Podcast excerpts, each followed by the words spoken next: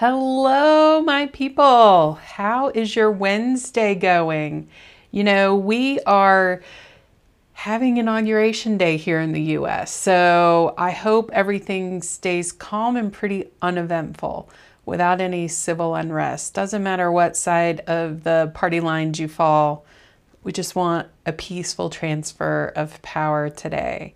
So, also today, this week on the Chill Business Journey, we dropped our latest episode and it was all about the five, five tips for video calls. So, I share with you five tips, and there's also three bonus tips if you are actually the facilitator of an online networking event. So, an example of these tips are, you know, dress the part even though we're working from home, that doesn't give us a free pass to stay in PJs and not bathe for weeks on end.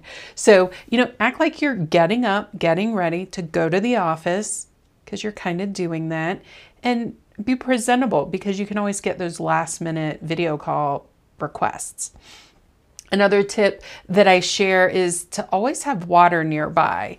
I always have a water bottle with me because I never know when I'm going to swallow funny. And it's just so comforting to know there's water on hand if I need to take a sip and stop coughing.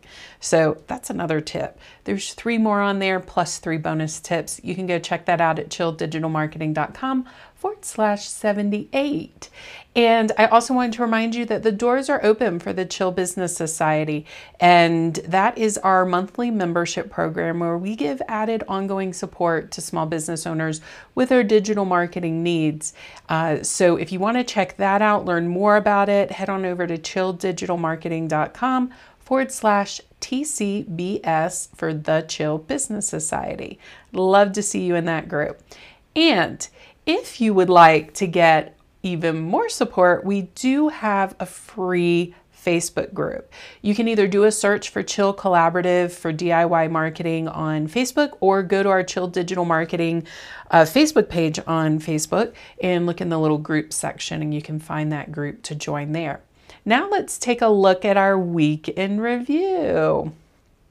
In Facebook News, they unveiled their next level of AAT, which is automatic alternative text. And this is how they are using their platform to give written descriptions of images for those that are blind or visually impaired so they can know what is going on on the platform.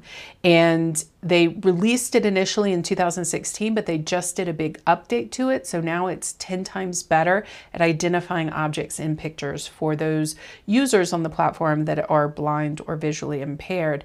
And they have also released a new resource center and it's called B- Business Equality. And this is where you can go as a small business owner to utilize the resources that they share so that you have an equal and inclusive business that you are running.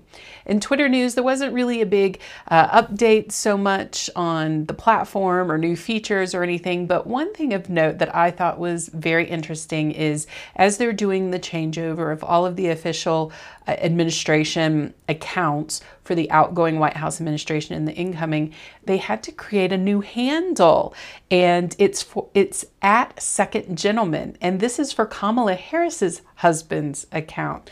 So she is our first female vice president, bringing in a husband, and so they had to create a new account. So I really like that.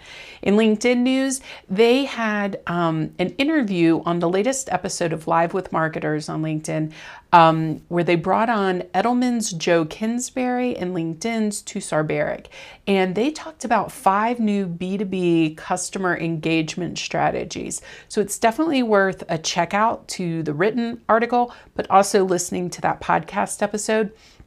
One strategy that stuck out to me was know who your customers customers are. So again, this is focusing on B2B. So if you can get a dialed in knowledge on your customers' customers, then you're going to better be able to help your direct customers. So that's a great article you want to check out. YouTube has launched a new health partnership team and it's being led by Dr. Garth Graham. And this is where they're making a concerted effort to make sure the information shared on their platform or having a hub of information, health information that is, uh, you know, correct and from legitimate sources. And then in this week's allyship segment of the week, I wanted to share the book, The Leader's Guide to Unconscious Bias. It's a long title, it's keeping on going. How to Reframe Bias cultivate connection, and create high performing teams. This book is co authored with three different authors Pamela Fuller, Mark Murphy, and Anne Chow. And it can help us all uncover those unconscious biases that we may have in the workplace. And if you're a business owner, this is going to be really important for you even more because you are forming the culture for your business. So that is a wrap for this week's weekend review. And I hope you have a wonderful rest of your week, and I will see you next week. Bye bye for now.